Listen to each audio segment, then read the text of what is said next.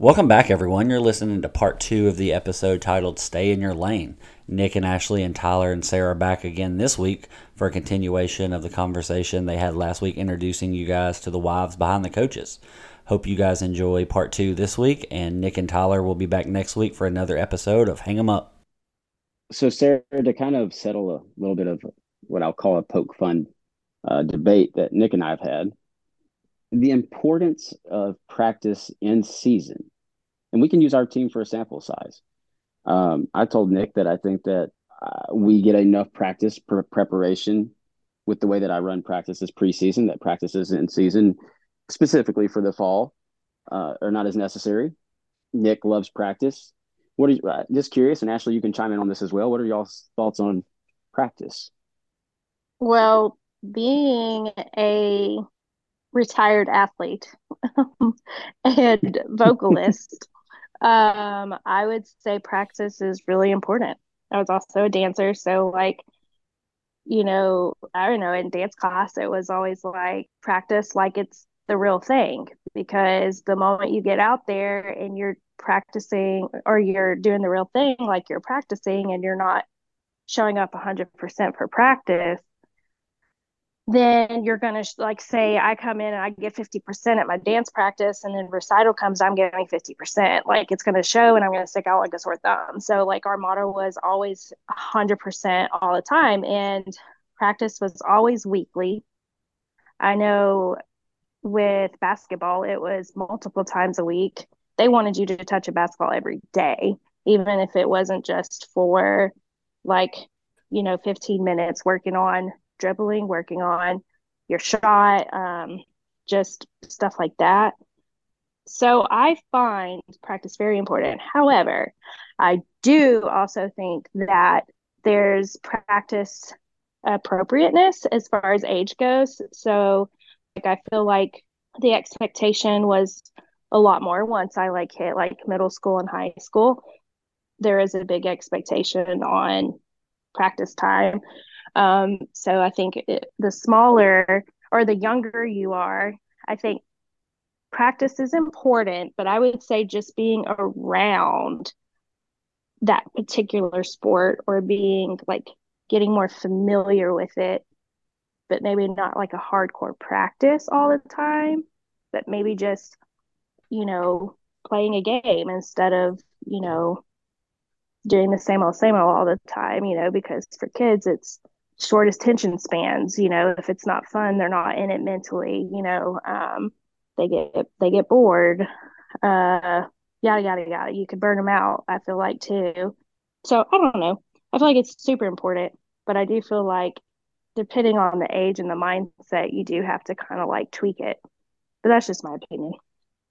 Ashley yeah, i would say absolutely. I would say as a parent if i'm signing my kid up for a sport they better be practicing. and I'm more of the drill sergeant of our family. Like I would say I'm the strict one. I'm the hard one on him. Like good things come from hard work. Like they need to practice. Like how is my six year old going to get any better if he's not practicing?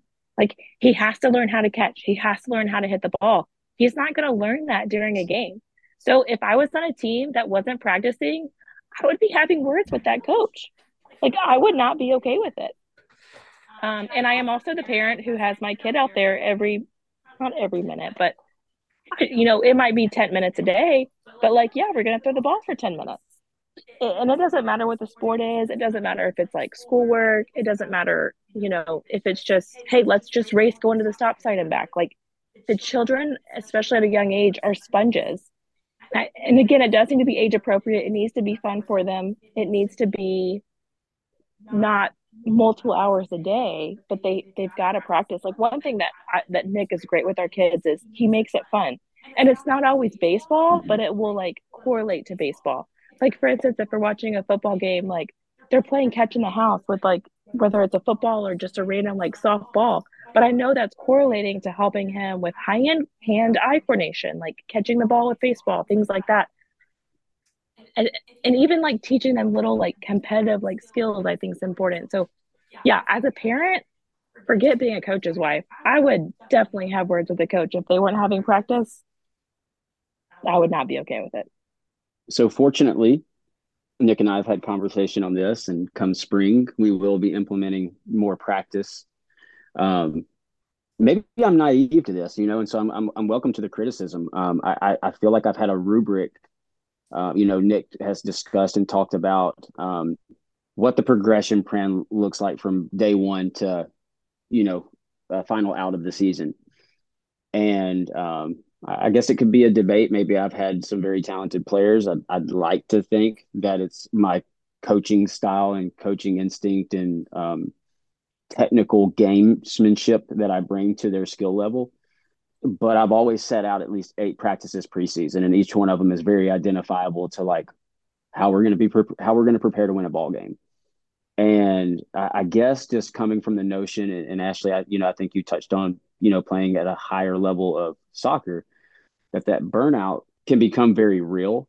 I think maybe also, let's be honest, if I'm being critical of myself, I know when I'm on the ball field, there is an element of like, I want to make this fun and applicable, but I also have a standard of what I want the excellence of the drill to look like. Right. And so it's probably a little bit of the drill sergeant in me, Ashley, that comes out where I'm like, I could overkill this very quickly. I jokingly have already told Nick, I was like, bro, you're going to be the, the fun guy. You're going to be the good cop. I'm going to be the bad cop. You know, when our coaching, um, you know, uh, comes together. But I think it's also that recognition of what you where you're good at and what you're good at and areas that you need to improve. And I say improve because I don't want to say that you recognize that you're bad at something, so you just assume I'll always be bad at it, right? Probably why you and Sarah both have can't stand me in Nick's conversations. Honestly, I, I hope Nick gets something out of it as much as I get out of it in talking to him, just about perspective and making you know changes in our style, um, lifestyle, coaching style, you know, et cetera. Nick, I'll, I'll let you have the floor.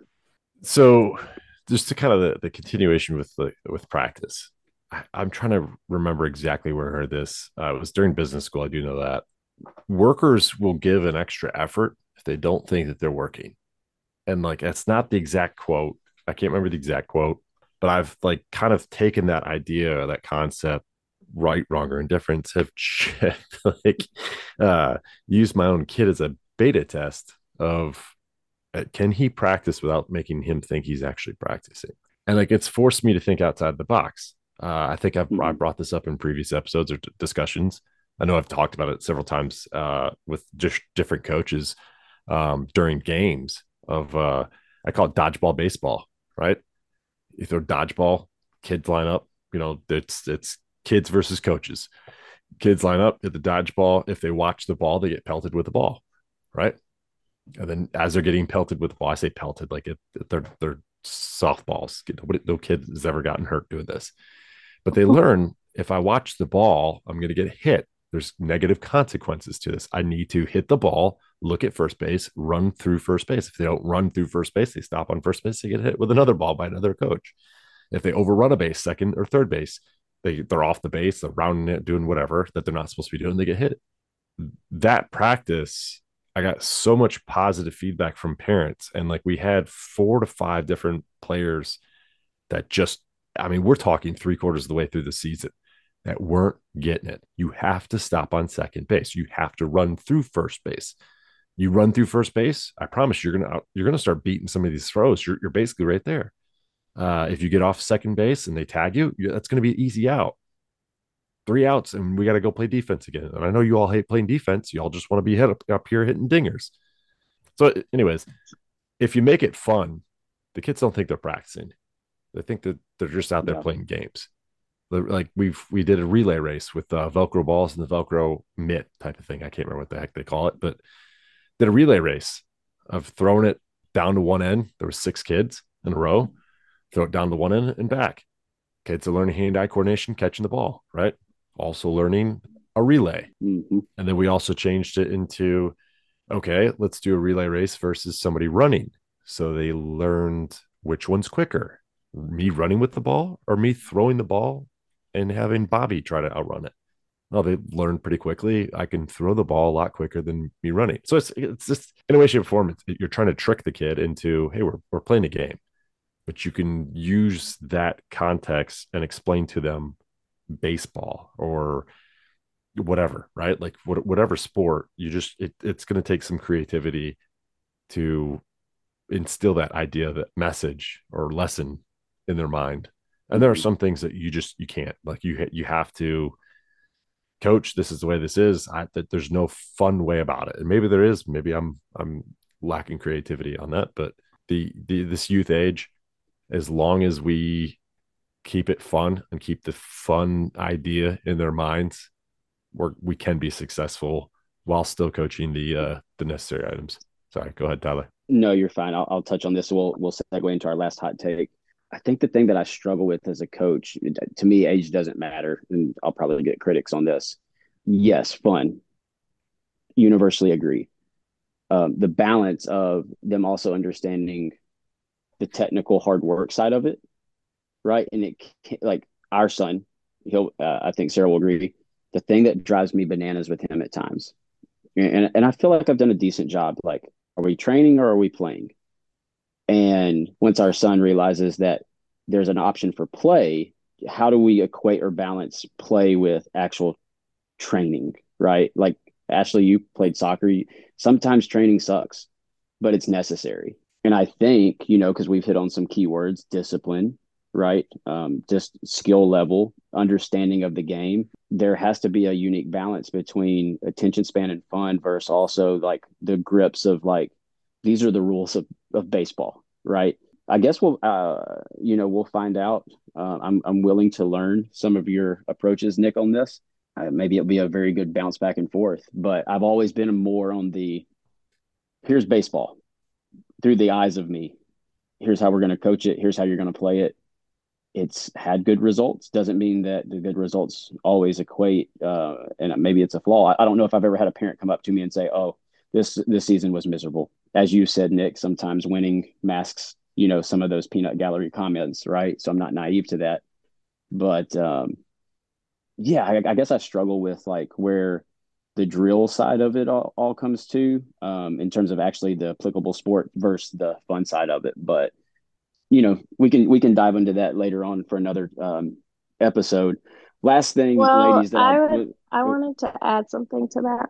Yeah go ahead sarah. Sure, go ahead I think too, like um, something to just always remember. Like that's something I try to remember as a mom.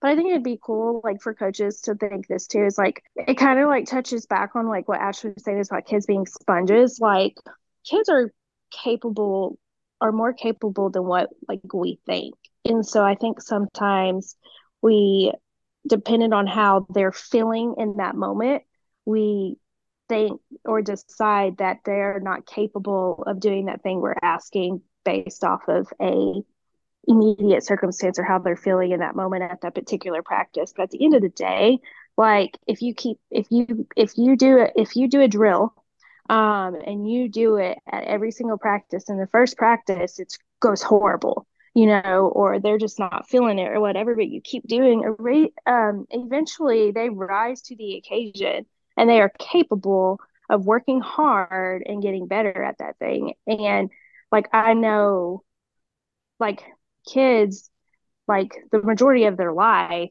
are are training and learning new things and getting better at things and and they are capable. Like even if they're struggling like they are capable to learn and overcome that struggle and get better. And so i think that's just something always to remember as well like even if they have you know a bad reaction to it at first it's most likely because they feel like they can't do it or the other kids might be doing it better than they can. But just staying consistent, encouraging them because you know that they're actually capable of doing it. It's just getting it out of them and not giving them like the option of like, okay, you can just set this one out or we'll learn that later. Because what I've learned is they're absolutely capable of doing those things. And um, it's actually really cool to see a kid who you know, like I said before, it's like they really struggled at first and they probably didn't really want to do it. But at the end, you know, you make them keep trying and keep trying and eventually they get it. And it's just, you know, it's a pretty cool like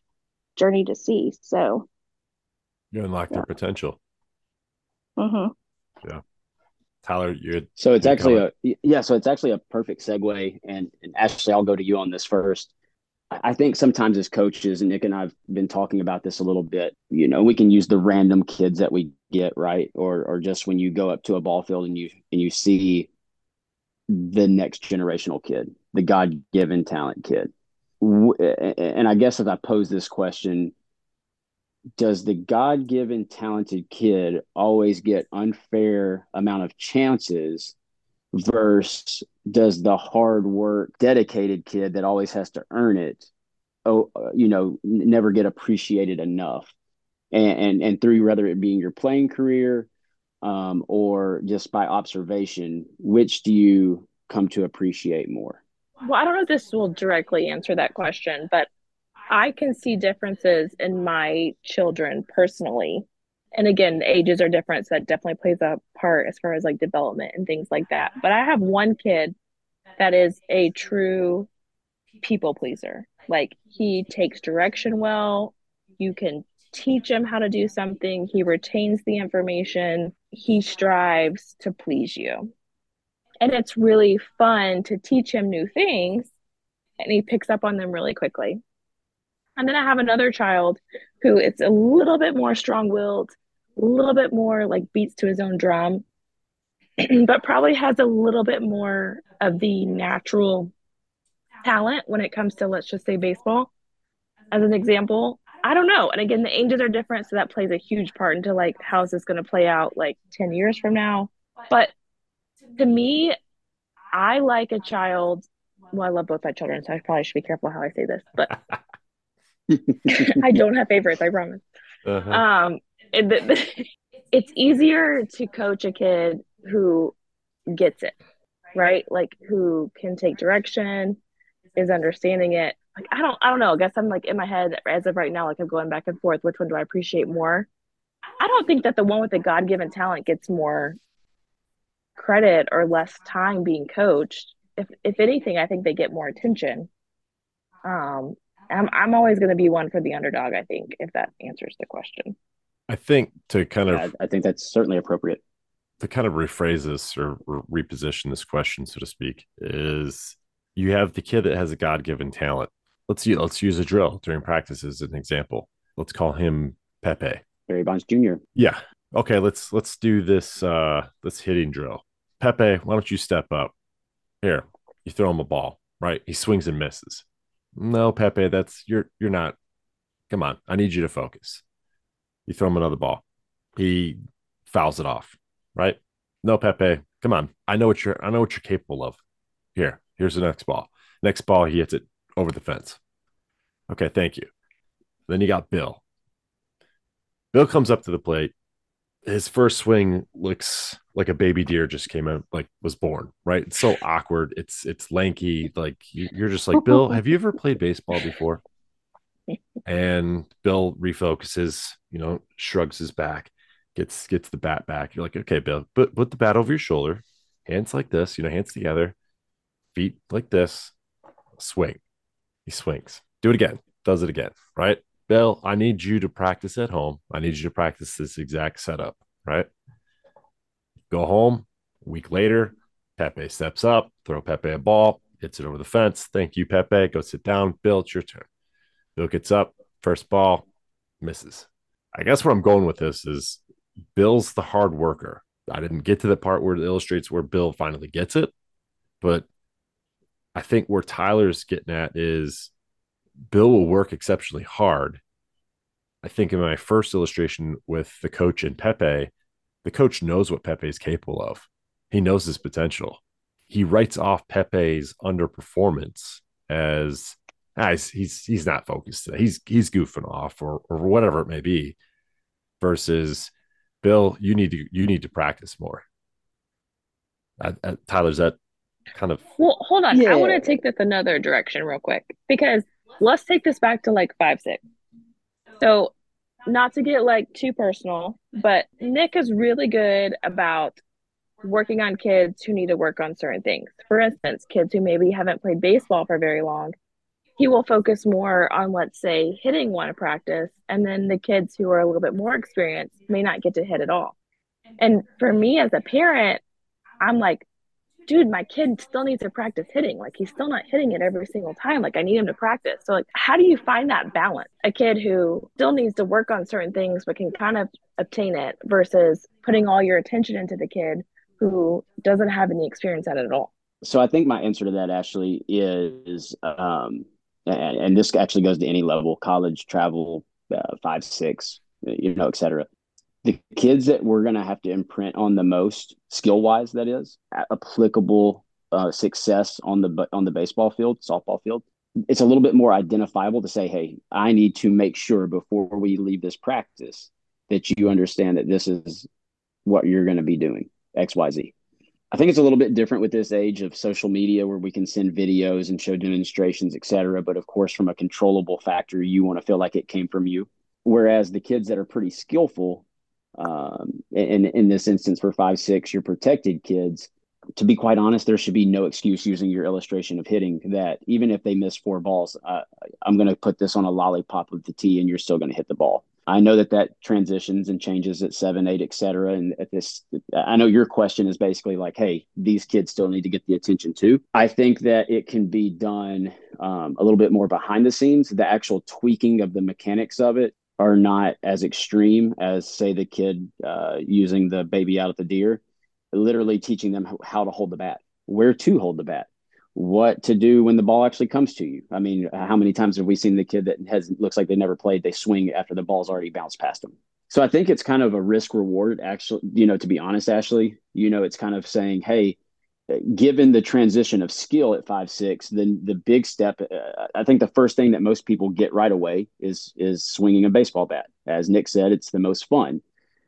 The not so glorious part is actually fielding a ball and getting an out which is probably how you win most of your games. Quite honestly, Ashley, to answer the question, and you'll probably be appalled.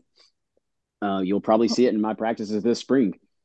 There might be two or three practices where the infield, once the infield's been set, they don't hit at practice at all.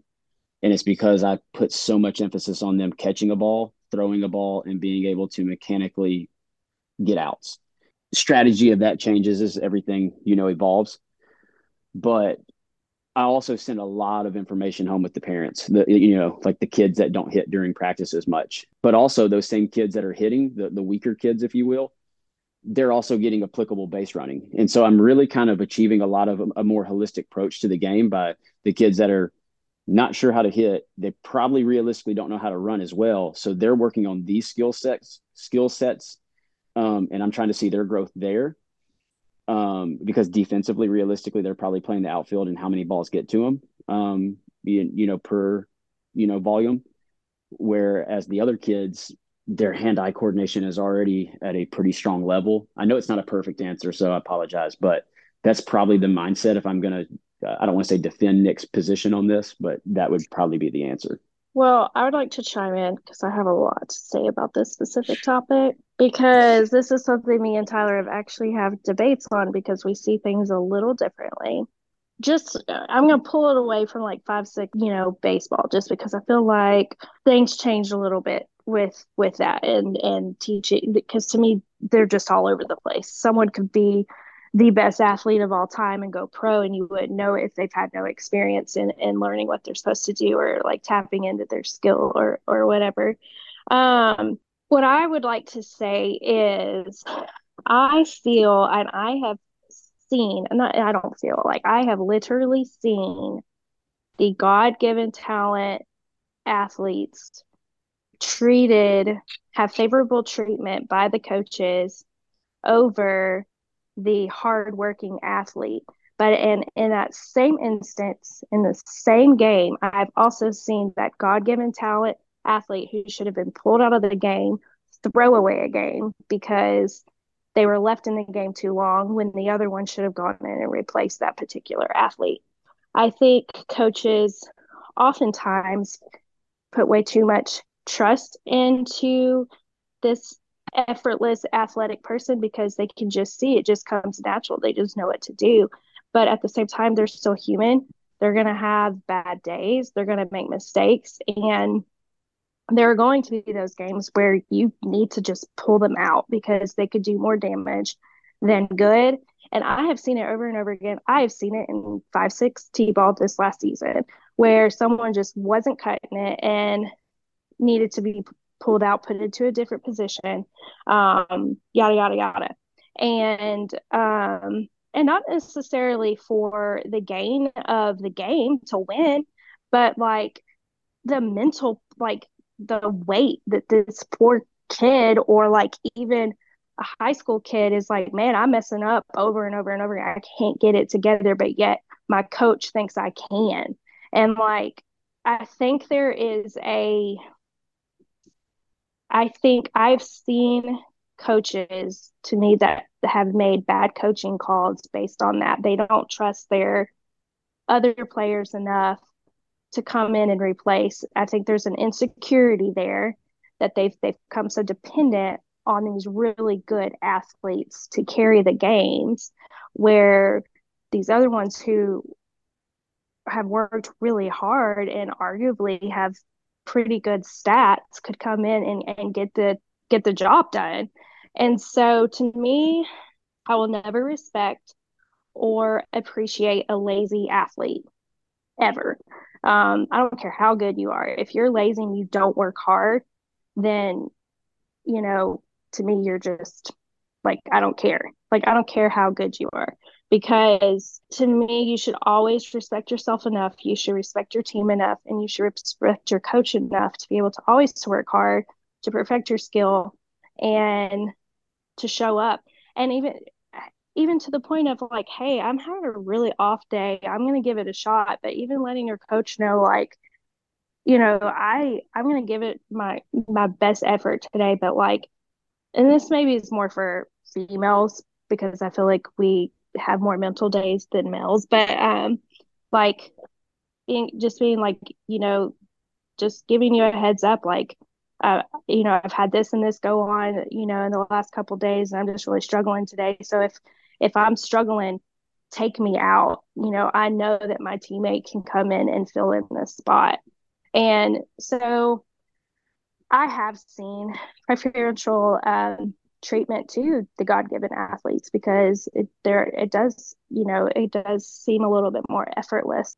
I also think there is a point in time where they just don't cut it. And the person who maybe not be as like naturally talented is capable of coming in. So if they worked hard and they're, you know, showing that they can do it, you know, like it may not look as pretty or it may not like come as effortlessly, but they can still get the job done, you know, having that confidence that they can step in and and and take care of it.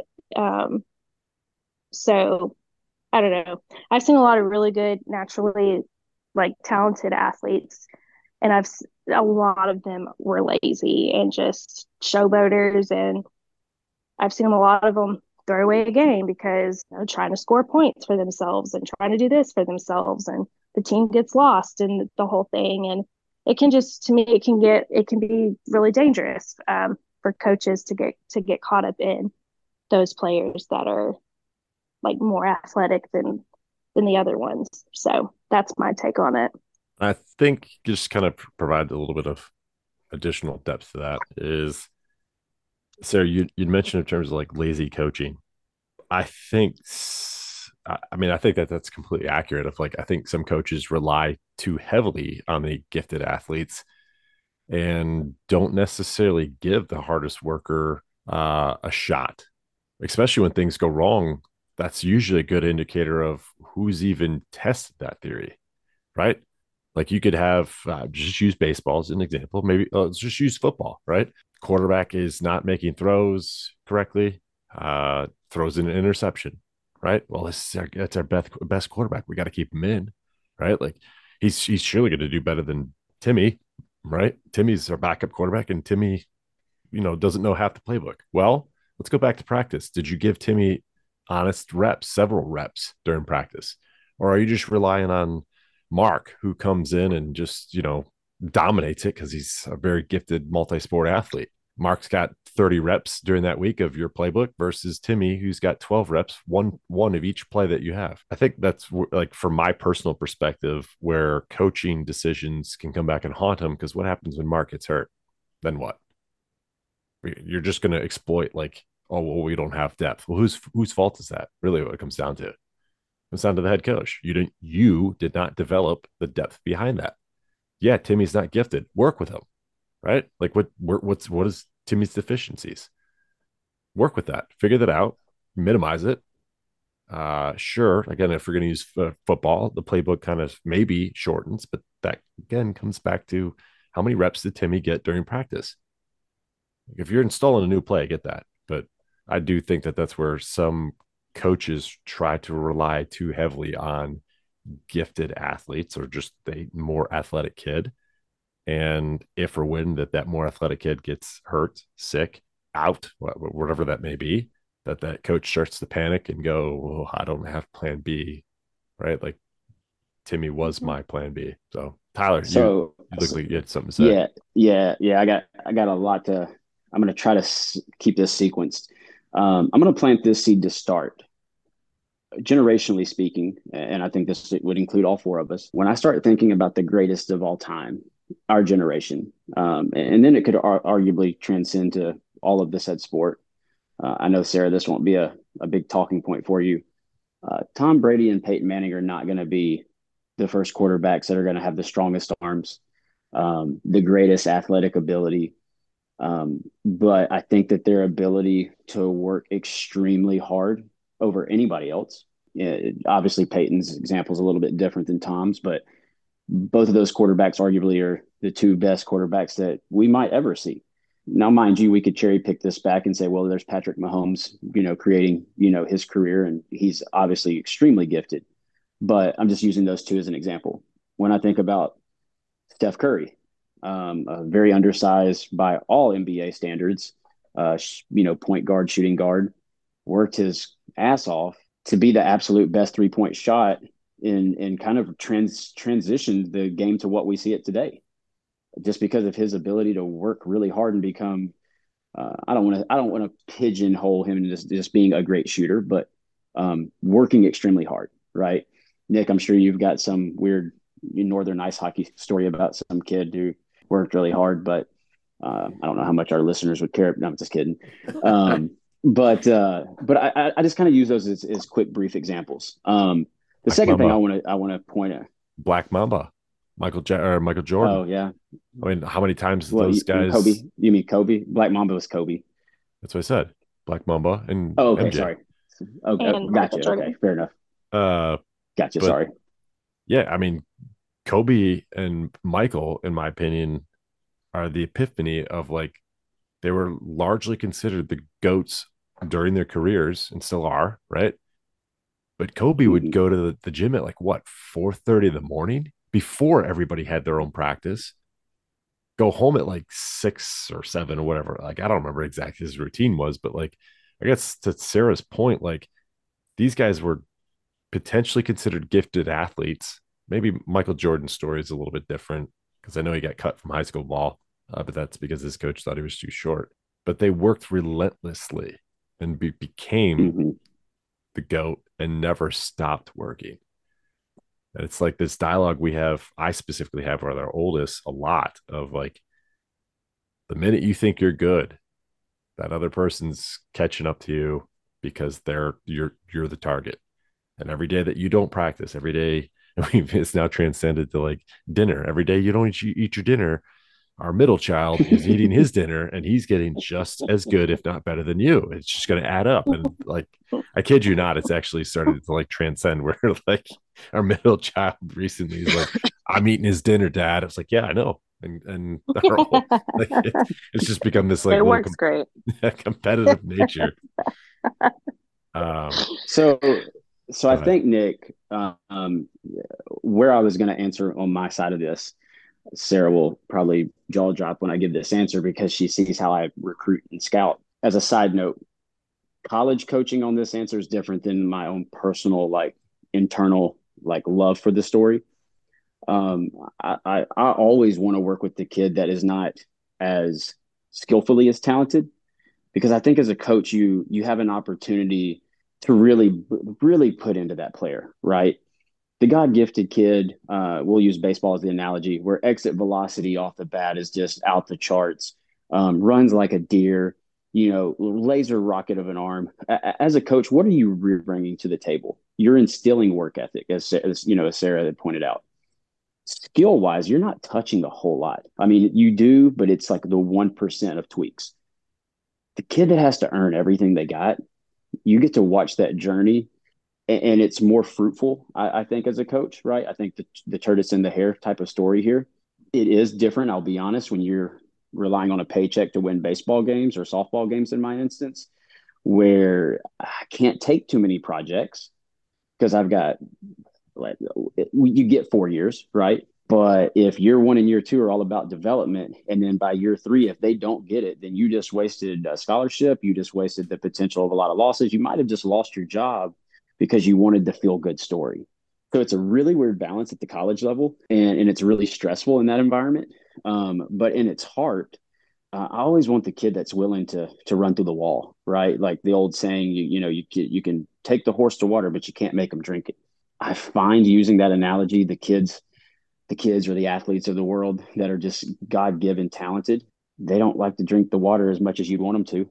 I'm very curious, just coming from our inner circle that we're at, and we, you know, we make references to Barry Bonds Jr.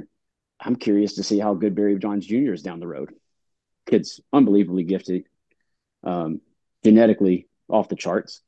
I want to see a kid that's willing to put in the work and see if they catch it, you know, just from the sample size in the community of or our, our baseball league. But yeah, I, I think it's definitely something that is always, at least visually, seen. You don't have to be a coach to see the, the God given talented kid versus the kid that works hard. Um, but certainly, as from the coaching perspective, I, I do. I want the kid that wants to work hard. I want to see where their limits are, as Sarah talked about uh, as we're kind of wrapping up the show tonight kids and for Nick, you and I, we we get these kids at a foundational level, and with them being a sponge, uh, I want to be able to give them as much as they can possibly take or to absorb, I should say. And then we pause when it, we can see that that cup's overflowing, and we reassess, and we redevelop the plan and the new progression. And that's what's really cool to me for coaching is to always be a part of that journey, and to think that I'm a, I don't want to mean, I don't want to sound egotistical here, but like to think that I'm part of the reason for their success. Well, if that makes sense, how I'm saying that. I know that sounds really, I don't know. I, maybe we'll phrase a different, better way of saying that, but I just want to know that I'm able to give them something to make them successful. Yeah. I, I had a, the egotistical way of saying it. Like you want to be responsible for their success or you want to be responsible for providing them the tools or drills or techniques or corrections, whatever term or item you want to select there to unlock their yeah. potential. I mean, really, that's kind of the theme here is how do, how do we, as we're coaches, how do we unlock this kid's potential and let them mm-hmm. Like exceed everybody's expectations? All right. Well, it's the end of episode yeah. four. I think on this note, I think we've got enough material that I think it's time to hang them up.